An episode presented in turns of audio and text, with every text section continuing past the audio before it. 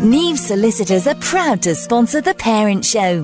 The friendly team at Neves includes specialists who can guide you through all the legal ups and downs of family life. Visit nevesolicitors.co.uk. Neves Solicitors, your complete legal solution. Welcome to the Parents Show on Radio Verulam 92.6 FM. I'm Lydia El. And evening, I'm Shirley Hayman. Now, there's so much research out there at the moment about parents and technology and what we should be doing. Are children ahead of us? Is that okay? What, you know, do we need to keep ahead of our children? And should we keep an eye on what games they're playing? Um, should we have a system of security in place? Now, we're really delighted to have a local code club organiser, coding club organiser, Graham Bridge, with us in the studio this evening. And he runs many of the coding clubs in Harpenden and St Albans, and he's going to talk to us about Minecraft. Yes, that game your child's obsessed with. And he's going to be talking to us about coding in general.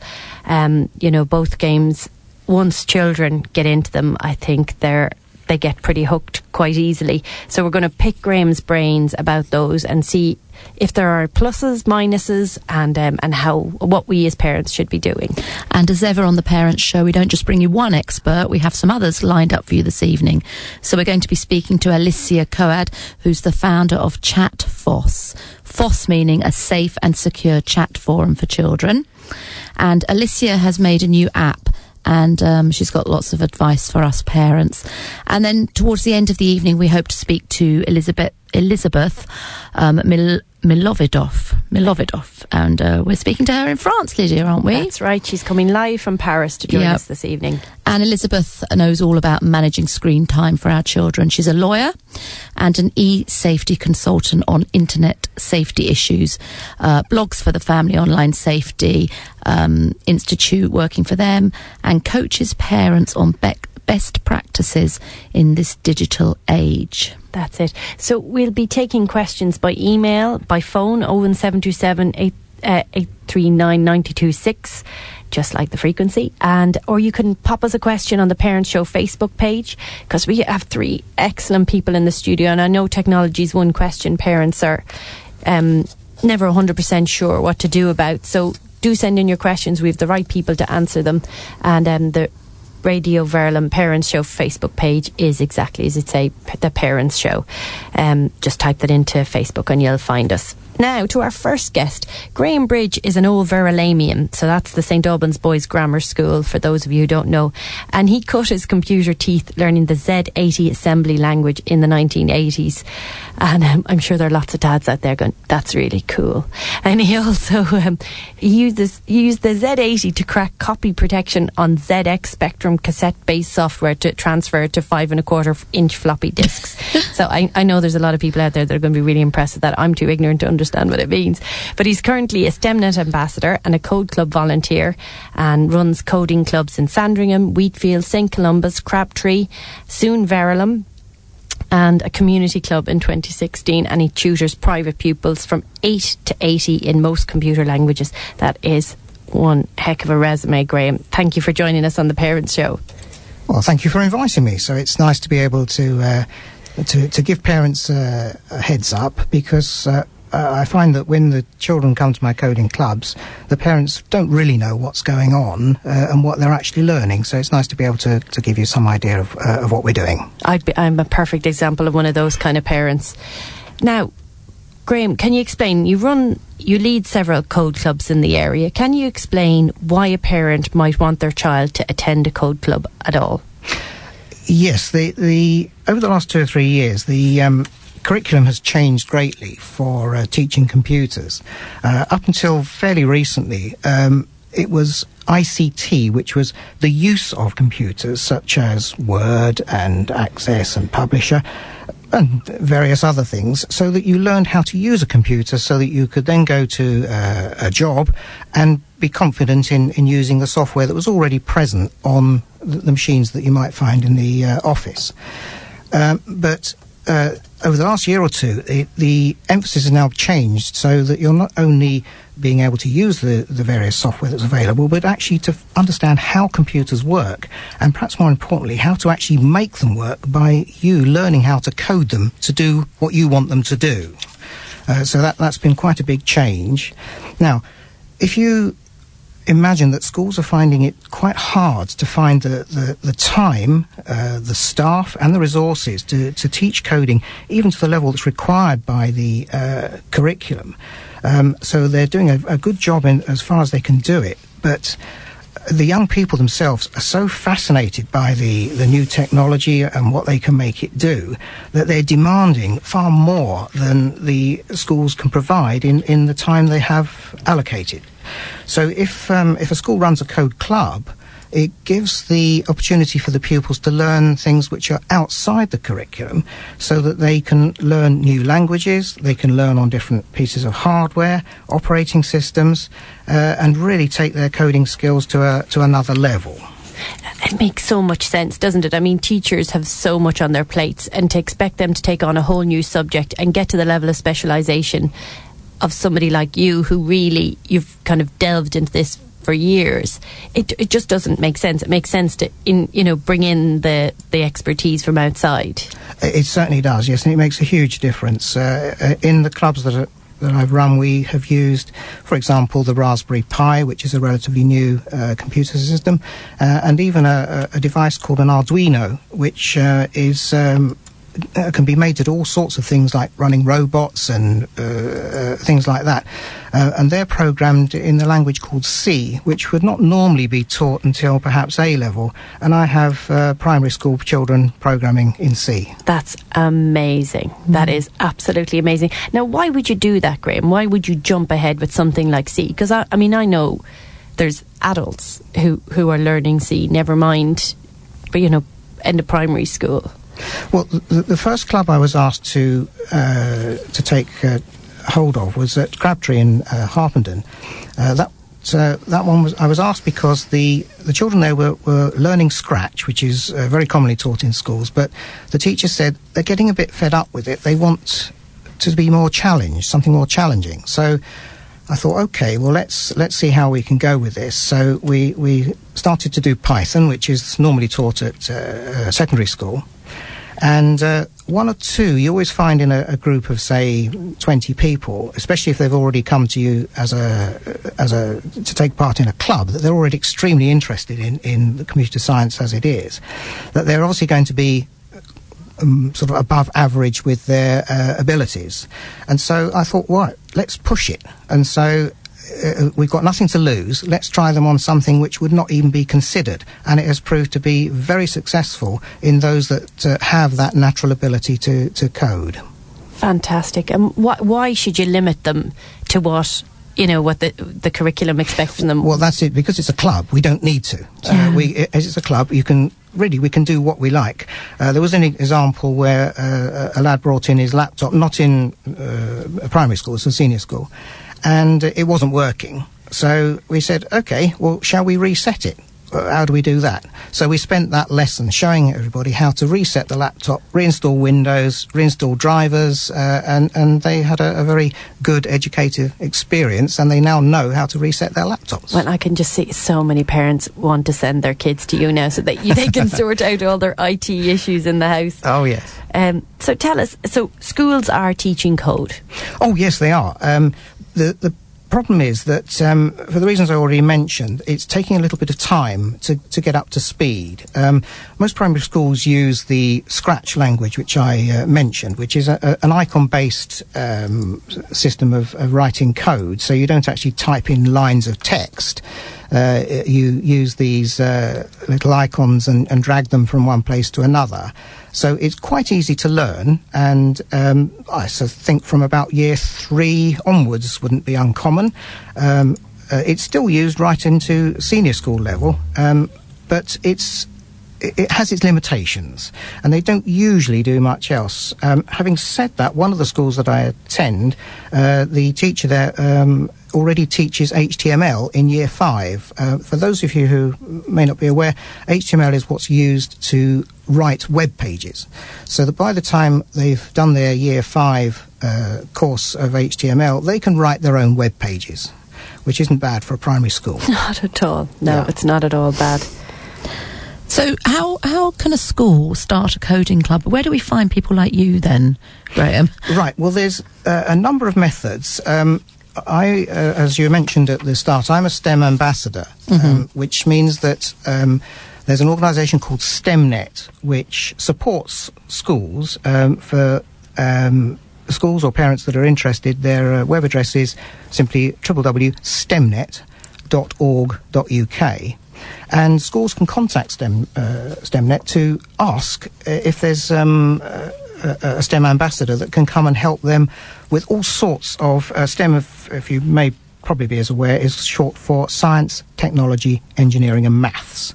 So uh, those subjects um, uh, can be handled by a number of volunteers like myself who can either come on a one off visit to a school and help them out with a, a project or help them get started to run their, their own clubs.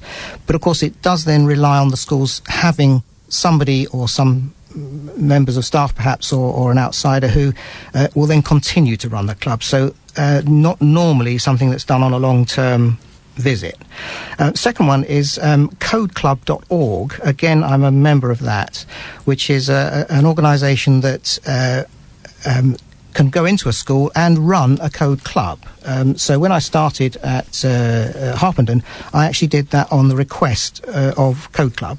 Uh, Right. .org, and that's where I did a, a whole year voluntarily free of charge. Um, I have now started to charge for that club because uh, I felt one year was was was, was good enough, and uh, obviously I, I I am retired, and so I don't want to do too much Right. completely free, but I do still run two clubs completely free of charge. So, what would parents be expecting to pay for their child? Do you think to do an hour's code club? Or? Uh, it varies on the school, but but an Roughly. average average fee seems to be about five pounds per session per child. okay.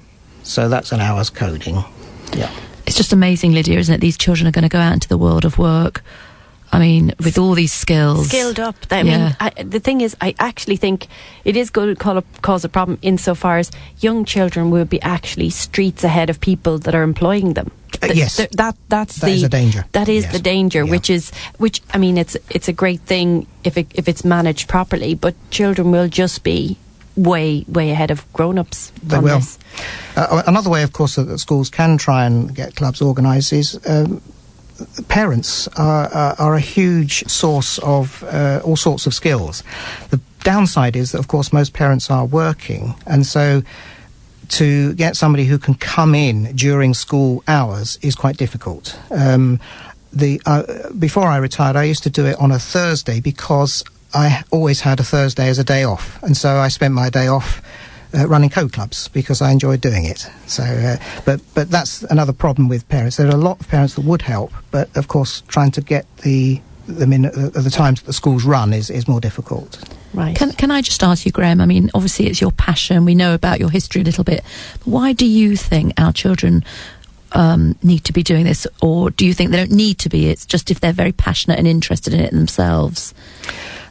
Um, it, it's two things, I think. Okay. Firstly, if, if you've got to something that's really interesting you, then why not go for Yeah, it? Yeah, I agree Um, with that. Yeah. uh, certainly, if uh, computers of that we have these days had been available when I was at primary or secondary school, I would have been on it all day and every day uh, because I was just when I started it as a hobby, uh, I was still spending far too much time and not getting out enough, and and I think uh, uh, that, that's something I, I would definitely have gone into as a career if it had been available at the time. Um, but the other thing is that through every industry, um, computers and coding is getting more and more important. Can you go into a shop without a computer? Then you go into Tesco. What do you pay at? You pay uh, either now it's more and more um, a, a desk with a, a serve yourself. Yes. That's all run by a computer. Um, you go into your local bank. Instead of having a staff there, you have somebody at the door directing you to the nearest machine. So computers are really getting more and more involved in more and more um, places from medicine, uh, space, engineering, everywhere. So people who learn coding skills are going to be in high demand and are going to be able to earn good money from careers in that field. So I think that's a, a, a- a good idea to get um, children interested in, in coding and computers in general. And is that happening now already in the workplace that Yes. these people are in demand? Yes. Right. Yes, Okay. it's happening now and it's growing exponentially. okay. Lydia, can we go on to talk about Minecraft yet? Let's- I'm let's- dying to talk about that. Let's yes, go from. Minecraft. Graham's dying to talk about it Oh, as well. good. I can tell. Okay. Yes, certainly. Well, I, Graham, I'm a teacher Oh, and right. I have children, boys and girls, that just talk about it the whole time. For those people that don't know, just do quick, you know, 20 seconds. What is Minecraft and why are children just so fascinated with it? Not just children. Oh, But not just children. Okay. No, no, some some of us rather sadder adults are also rather obsessed with it. But, uh, um, Minecraft is um, it's difficult to describe, but um, if you think of it as virtual Lego, that's probably a good description. Oh, okay. um, I spent my early years um, building things with Lego bricks, and I used to spend pretty much all of my spare time. This is from about the age of five, building things with Lego, just for the fact that I wanted to construct houses, buildings, uh, vehicles, whatever was available at the time that, that Lego were producing. Now, if you imagine that you've got a game where you can use blocks uh, to build just about any structure you want, and on top of that, not only simple structures, but in the game there is water and lava which has real physics associated with it so that you can learn how to um, make the water flow you can then build things using pistons doors electrical circuits to make real uh, copies of machines that actually work. So you're beginning to learn the principles that are used in, in engineering.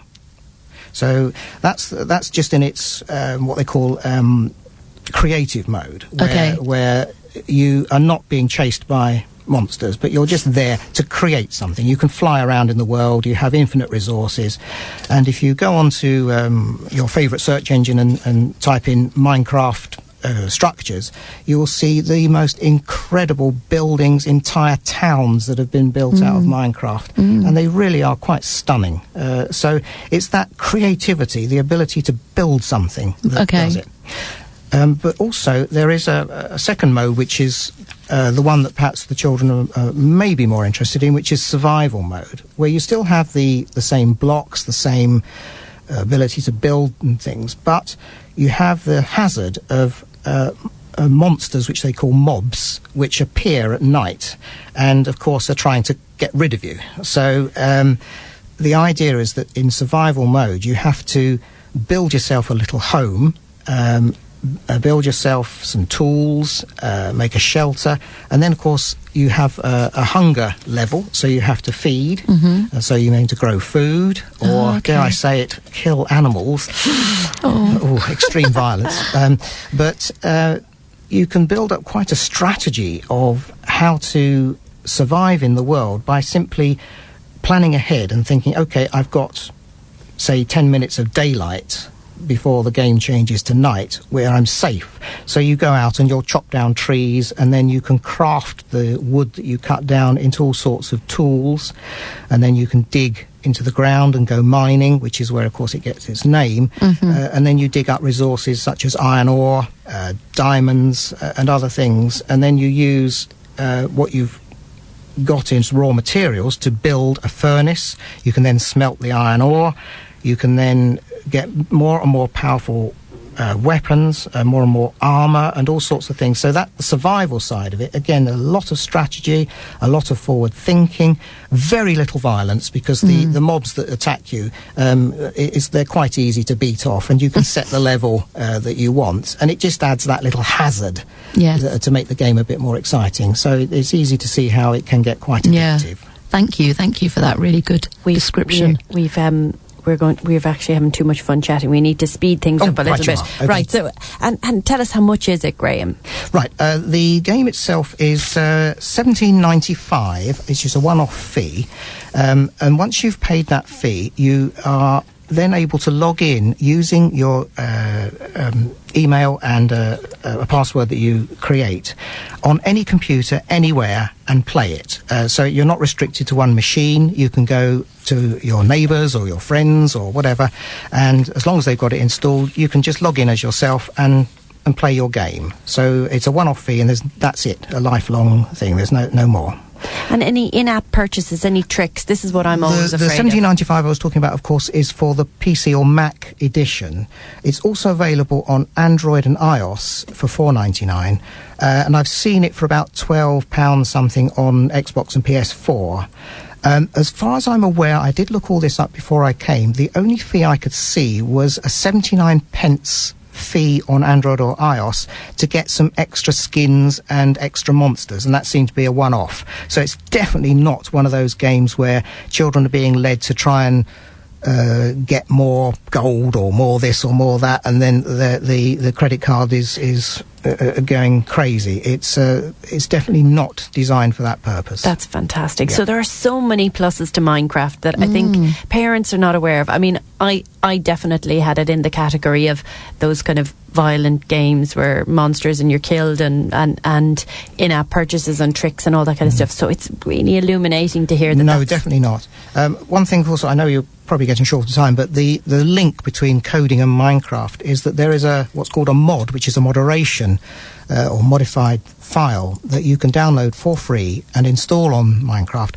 Which uh, there are hundreds, literally, of these mods, but the one I use is called Computercraft, where uh, inside the game you have. Um, uh, virtual computers and virtual what they call turtles, which are computers that can run around the place, and you can program those in uh, a language called Lua, uh, which is a real life uh, language, although it's not used that often, and you can do phenomenal things by actually programming the robots, and so that's where the link between code clubs that we were talking about and Minecraft. I generally speaking, I use the Computercraft mod in Minecraft on from year four upwards. Um, and there are uses for it even up to A level standard because the language Lua is a fully object oriented programming language. Uh, so that those of you who uh, know about these things, it, it uh, uh, you can create objects, it has inheritance and all the sort of high level stuff that are used when taught at A level. So you can really use the Minecraft from f- uh, four to adult. So it's a, a, phenomenal thing to use. Amazing that it can be Yeah. integrated into kind of A level skills as well. Oh, yes, That's certainly. brilliant. Thanks a million, Graham. Stay with us though. We want we're, you're not you're not off the hook yet. Oh, thank you. You're going to take just a quick break and then we'll be back with our next guest.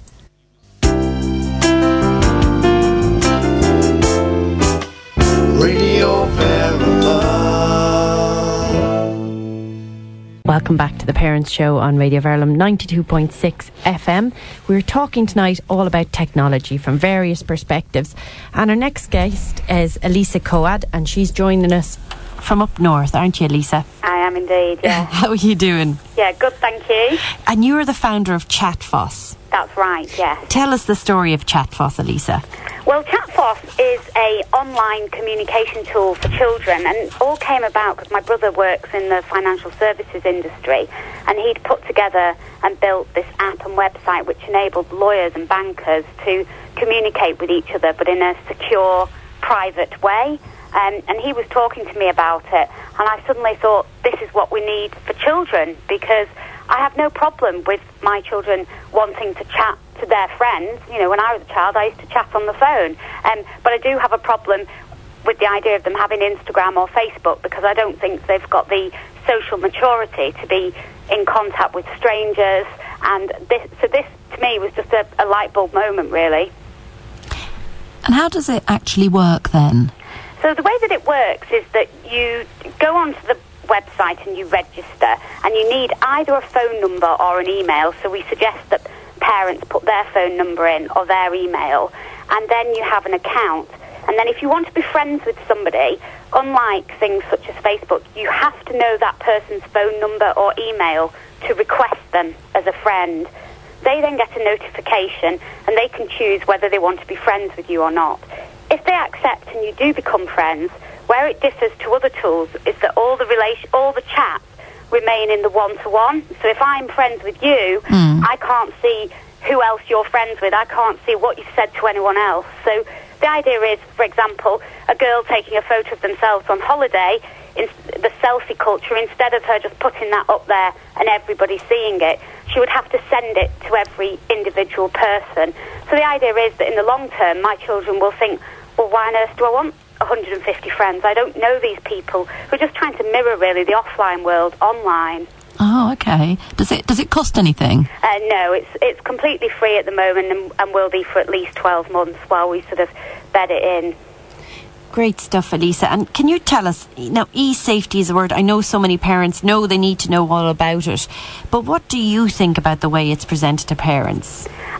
Very, very difficult because most of us, as parents, we're digital immigrants ourselves, and we haven't got a blueprint to follow. You know, we we can't think, oh, I remember when I was little, my mum let me do this because this technology just didn't exist. So it's such a new area. I think it is difficult because there are there isn't any hard and fast rules, and I think parents themselves just don't know enough about it. And and I think also quite a lot of parents are scared, so they're sort of in denial about it, put bury their head in the sand with it. I'm sure that you're probably right. Um, what are your top tips then for parents? Because you clearly know what you're talking about. And um, my top tips would be make sure you set up safe search settings on your devices. And this isn't because I'm suggesting that your children are going to go looking for bad things. This is just about protection in the same way you put them in a cycling helmet when they go on a bike. Mm. That doesn't guarantee they won't fall off.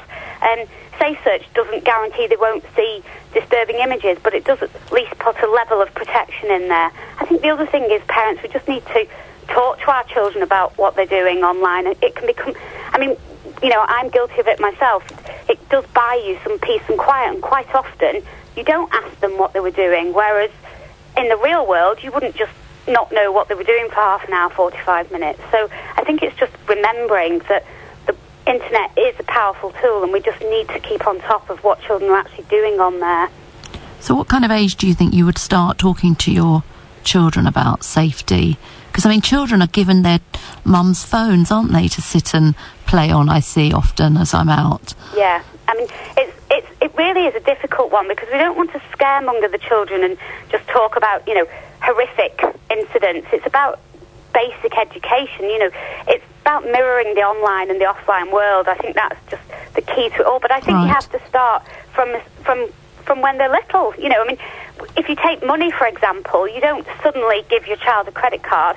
From you know, it, it's just a natural progression. They maybe get 20 pence to buy some sweets, and then they get pocket money, and then they graduate to a bank account. I think we've got to take the same approach mm. with um, with e-safety. We've got to sort of teach them almost from the moment they're using these devices.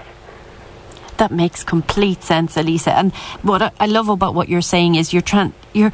I mean, why are we thinking that online is a different world to the offline world? Of course, we should be applying the same principles and the same logic, you know. And I think, like you say, parents are so scared that they don't.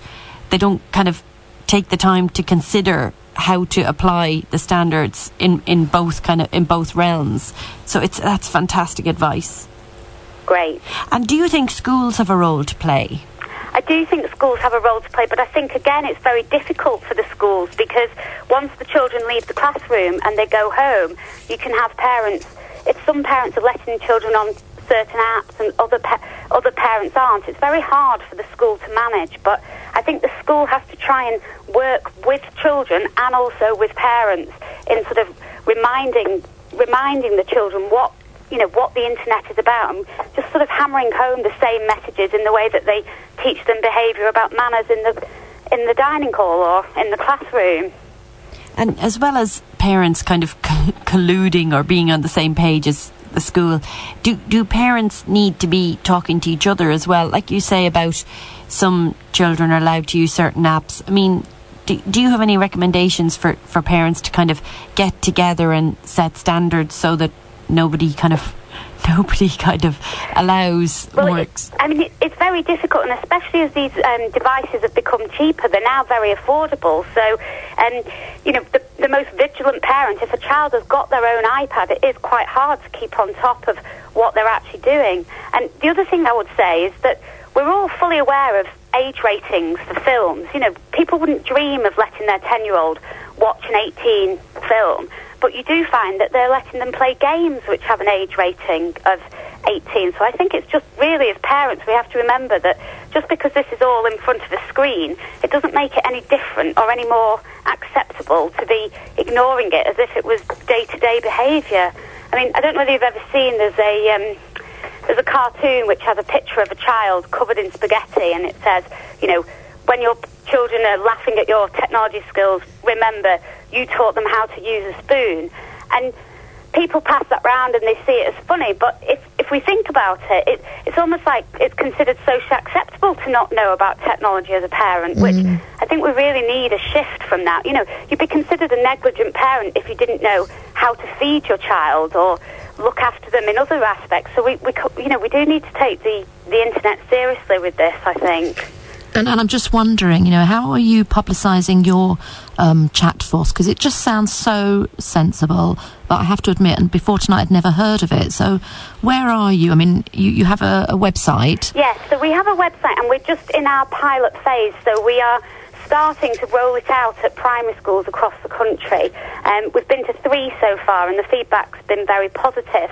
And some parents have been a bit reluctant at first because their view is, I don't want my child involved in social media, I don't want them near that kind of thing till they're older. And I would agree with that 100%. But this isn't about social media, no. this is about being social online, but only with your own friends. So, um, it's sort of educating them so that when they do turn around and say, I want Instagram or, or what have you, you can say, well, why don't you use ChatForce? You can do exactly the same. You can video call your friends, you can send them pictures, you can send them clips. So as we're in this pilot phase, we're sort of going into schools and rolling it out, and we will go for a more national launch three months down the line, but we want to make sure we've got it exactly yes. right. So when we do the pilot, we give a seminar to the parents about e-safety, we give a seminar to the teachers, and we also give an assembly for the children because we need all three of those groups to understand and buy into what we're trying to do. It's fantastic. Mm. Absolutely great, Elisa. We've put the ChatForce link on our Facebook page. Great. And, and if um, anybody would like their school to participate in a pilot, if they just um, drop us a line, we can look at we can look at doing that. And Excellent. there's no cost for the pilots. That's fantastic. We will, and we'll mention that um, on our Facebook page as well. And I love your um, your blog and the ChatForce page. It's fantastic, and I, I, you know, brilliant and really worth a read. And that's that'll be on our Facebook page as well oh, for all, all, our listeners. Elisa, thanks a million for joining us on the Parents Show. Okay, thanks a lot. All the best. Bye. Bye-bye. Bye.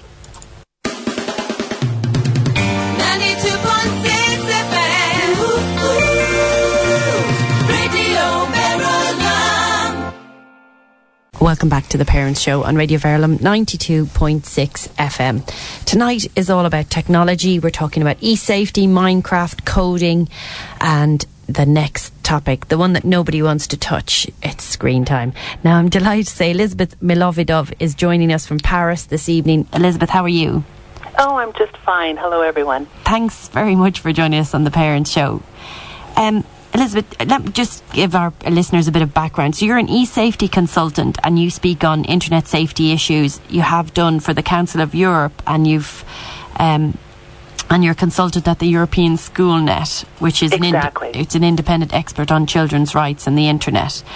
And you've also you've also been an advisor for the European Commission Joint Research Centre project, which is called Young for Young Children from Zero to Eight and Digital Technology. So, you and you, your your coaching company is called Digital Parenting Coach. Is that and um, that's that's what you've come from. You've gone to that from being a lawyer. Yes, exactly. Um, I was a lawyer, and then I had children, and I, worked as a general counsel in internet technology companies here in France. And after I had children, the the game just changed, and so I really took my expertise and focused on um, what really interested me, which was uh, children and internet, and uh, it started distilling itself down to basically uh, how to keep them safe.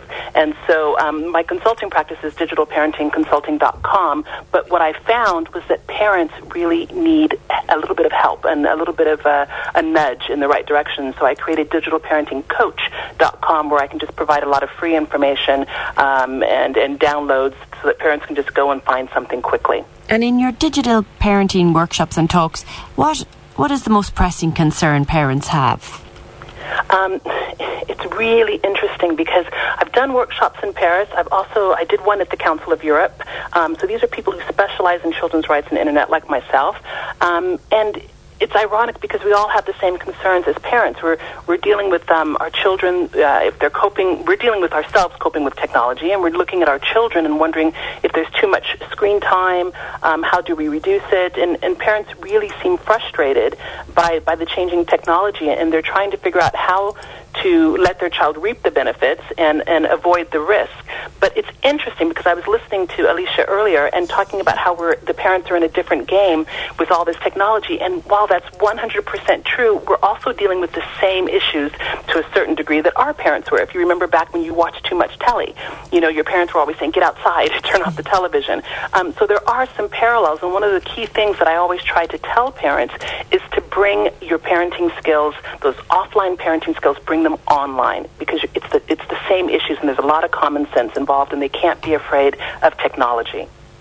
Yeah, that's. I mean, that's a fantastic mes- message to be sending home to parents. And can I ask you, is there a difference between what concerns parents and what concerns children?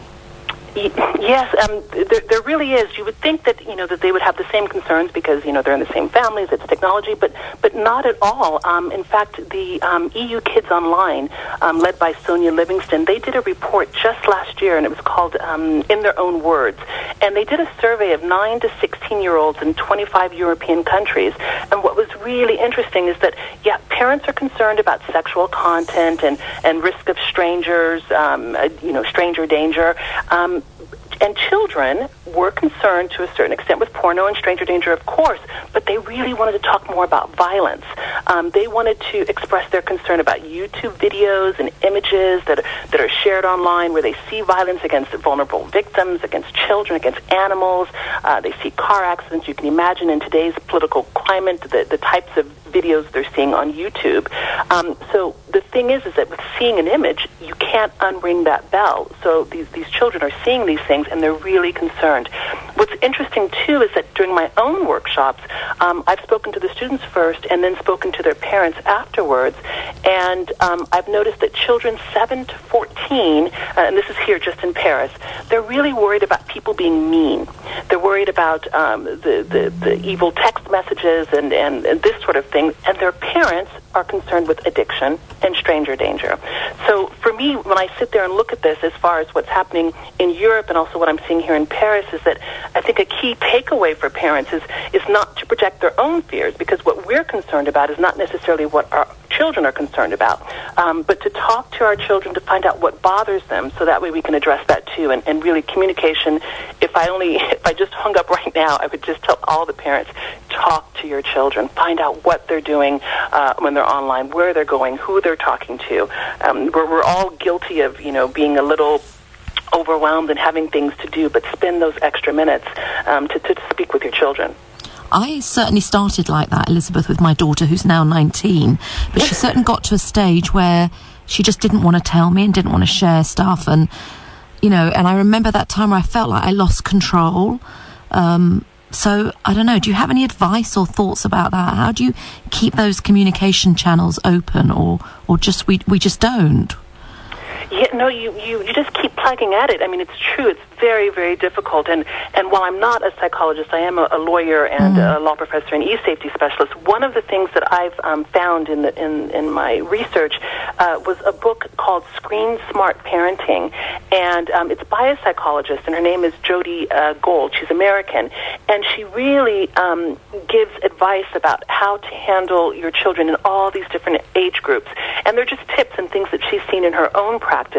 Um, and it always comes back to the same thing just to try and to keep trying other methods. And if you're not that person that your daughter is speaking to, then perhaps you have a sister or another trusted person in your family uh, who can also be their friend on Facebook. You know, and just kind of keep an eye out. Not spying, No. uh, but just keeping an eye out. So, I mean, you're you're really saying to us, aren't you, as parents, you need to sort of plan your journey with your child as they get used to using social media, you know, and train them from day one. It's very similar to what our previous guest was saying. Oh, Oh, one hundred percent. Yeah. Um, I mean, it's all around us, and I think that um, you know, in addition to training them, it's it's for the parents to be a good role model themselves. And, Yeah. you know, and I'm I may be in this area, but I also am on my smartphone and and telling my six year old, oh wait, wait, wait, let me just send this message. Yes. You know, so we we all do this, but I think we have to realize that we need to be a good role model, a good digital role model as well, and Mm. to to begin as we mean to continue on. Do you think that's one of the ways that we can set screen uh, time limits for our children is by actually role modelling that? Just like you say, we're not on it all the time saying, hold on, darling, wait a minute, I just got to do this. You know, how, how do we sure. set those screen limit times? Sure. No, I think it's difficult, and, and I'm glad that you asked me to, to speak about this, this touchy issue because I really have no problem saying that, that parents can set and maintain screen limits. I, you know, of course, there's going to be some difficulties and some challenges, um, but I think it's important that they realize that there's no cookie cutter formula. You know, even though there's media and associations are going to be quick to tell you that there's these certain rules, you know, from, from two to four, uh, you know, just 30 minutes, etc but I think that parents have to sit there and, and remember that they know their own child and that they have the common sense um, to, to deal with some of these issues. They know when their child is spending hour upon hour in front of Minecraft. Minecraft, which I love, by the way, because I do agree with Graham. It Yeah. teaches logic and problem solving and goal setting and science and economics and wonderful, wonderful things. But there has to be limits. Yeah. Um, there really has to be limits, and I think you don't have to to be a psychologist to really understand the the effects of screen time. I mean, we know that children have problem with sleep, with obesity, with their development. I mean, it's, like I said, it's it, there's a time when you just say it's common sense. I'm not a nutritionist, but I know better than to give my kids just bags and bags of. Uh, I think you guys say crisps. Yes, we do. and, and and sweets and things like that. Um, it's it's moderation. It's moderation in, in everything. Moderation in technology. One of the questions that we had down for you actually was um, when children now, and I'm sure it's the same where you're living, but are being parented by uh, divorced, separated parents living in two different houses. You know, weekend with dad, week with mum, whatever. How do we, how do those parents go about setting? You know, the children could have very different rules, couldn't they? Yes, yes, and I'm glad that you mentioned the rules because it is true that you can create a, a- family media agreement, a technology agreement, and, and usually when I say that, people laugh at me saying, "Oh, there's the lawyer in her coming out again," but but it's not really it. It's just the idea of sitting there and, and kind of agreeing to some do's and don'ts. And there's lots of uh, examples online. Um, I think that if you already have something set in place, and then your child is going over to your ex's house or going over to another friend's house for a sleepover, they know what you expect of them. They know what the rules are. One of the things I've seen that happens quite frequently is on sleepovers or play dates where they go and, and perhaps the parents don't know the other family so well and the children are doing things and seeing things that they should not be doing. I mean, obviously, again, common sense. Do you let your child just go off to a play date with some stranger? Well, no, you have to find out who the parents are, get to know them, you know, check and see what, what tech rules that they have. Um, I think, again, when we're talking about um, the ex and or the person who's, you know, showering the children in all these tech gifts and you're just sitting there feeling like you're the, you're the bad cop in the, all of this because you're laying down all of these uh, arbitrary restrictions and things. I think that that's the time when you when you sit there and you have to pull back a little bit and say, okay, this is your ex's time with the children. It's exactly that. It's it's their time, and you have to put your focus back on being the best digital parent that you can be and try to maintain structure and consistency in your home. I mean, I know it sounds so easy to say and it's very difficult to do, but I mean these these are just kind of the guidelines of, of what we can go forward with and what we can just keep trying to do and to keep speaking with our children. makes so much sense, Elizabeth. Thank you, thank you so much. We've we've actually your entire conversation has been mirrored on Facebook now, so all the recommendations that you've um, you've mentioned is are, are there, and just any any keep, keep communicating, um, model the model the best behaviour. Um, I'm just I think there's been some great nuggets in what you've said, and any any last few tips for parents. Yeah, I would say, um, you know, don't be afraid of, of technology. A lot of a lot of parents are afraid and, and they don't want to dive into it. I think they should be thinking less about you know risk and, and, and, and, and all of the stranger danger and focus on, on what's engaging and what and what's positive about technology. Um, I think that, that just like with anything, they should be clear with their children about their own expectations and what how they expect them to behave online, just as you would give them the rules on how to behave if you're going to the mall. Um, I think that they also need uh, something that we're always talking about now is resilience and how to, you know, really to, to teach our children to give them the, these coping skills uh, to help them be more resilient online. And for me, I think that at the end of the day, if parents forget all of that, I think they should just, you know, not blame themselves, get rid of the guilt, just keep trying and keep talking to your children. Fantastic. Elizabeth, thank you so much for joining us on the Parents Show. It was a pleasure. All the best. Thank Bye-bye. you. Bye bye. Thank you. Now we're coming towards the end of our show. We've got about four minutes left, and we still have Graham Bridge with us here in the studio. Now, Graham, you've heard Elizabeth and Elisa talking about various elements. What What are your thoughts? Uh, yes, I've, I've made a couple of uh, comments here because um, uh, uh, one thing that I agree with entirely is, is screen time. I meant to mention in my earlier uh, talk that uh, I would consider Minecraft as addictive as a Class A substance. So you really do need to have some control, which obviously I I, I can't really advise on, but uh, it's quite important to make sure that, that they don't spend all their time. Uh, just a small example is uh, in Coding Club today.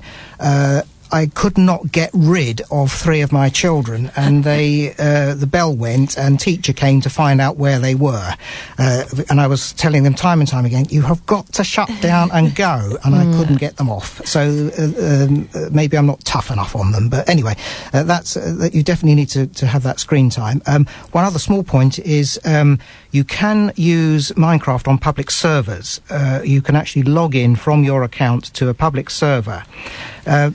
Uh, and play against other people. Uh, It can be in a uh, either creative or a, a, a survival mode. The worst you can get from that is some bad language and some bullying, which interestingly was what your last uh, guest was saying that the kids themselves are more concerned about bullying and, and, and being being mean to.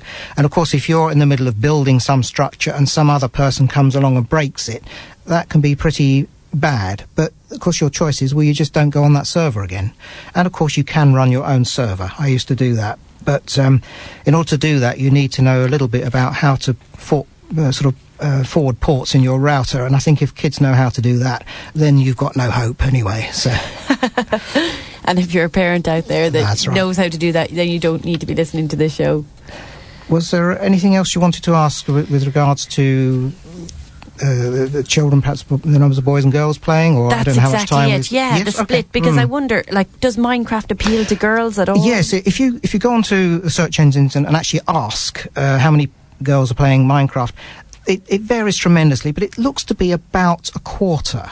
Uh, there, but I've got some figures that might interest your your uh, listeners from the code clubs. Is that traditionally it's been thought of as a sort of a boys thing, but there's uh, a now a definite trend for more girls to to take part, at- least at primary level. Um, at Crabtree School, over a quarter uh, are girls, and at Wheatfields, almost half, which is a good start. Whether that will continue into seniors level remains to be seen, but it's it's uh, an early stage. Uh, Very yet. positive start. Yes, Very yes. positive And of course, the girls are actually better at coding because they stick to the task instead of getting lost and going off the thing. So they are boys. You've got a challenge. And they listen. they listen. that's yes, the they do what they're told.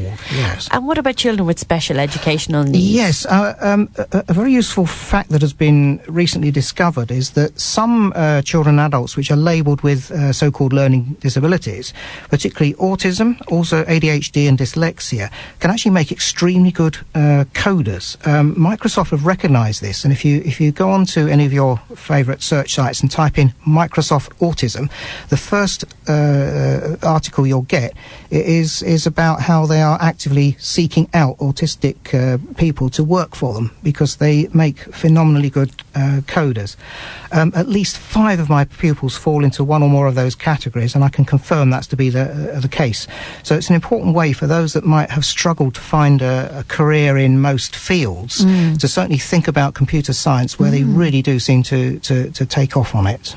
Fantastic. Graham, thank you so much Yeah. for joining us on the Parents Show. It's been absolutely fascinating listening to you and your passion, and I'm sure that carries on to so many children. That's why you can't get rid of them. That, that's true. Yes. yes. But um, so thank you all for joining us tonight on the Pair Show to all our guests, and we will be here at the same time next week. Good evening. Neves Solicitors are proud to sponsor The Parent Show. The friendly team at Neves includes specialists who can guide you through all the legal ups and downs of family life. Visit nevesolicitors.co.uk. Neve Solicitors, your complete legal solution.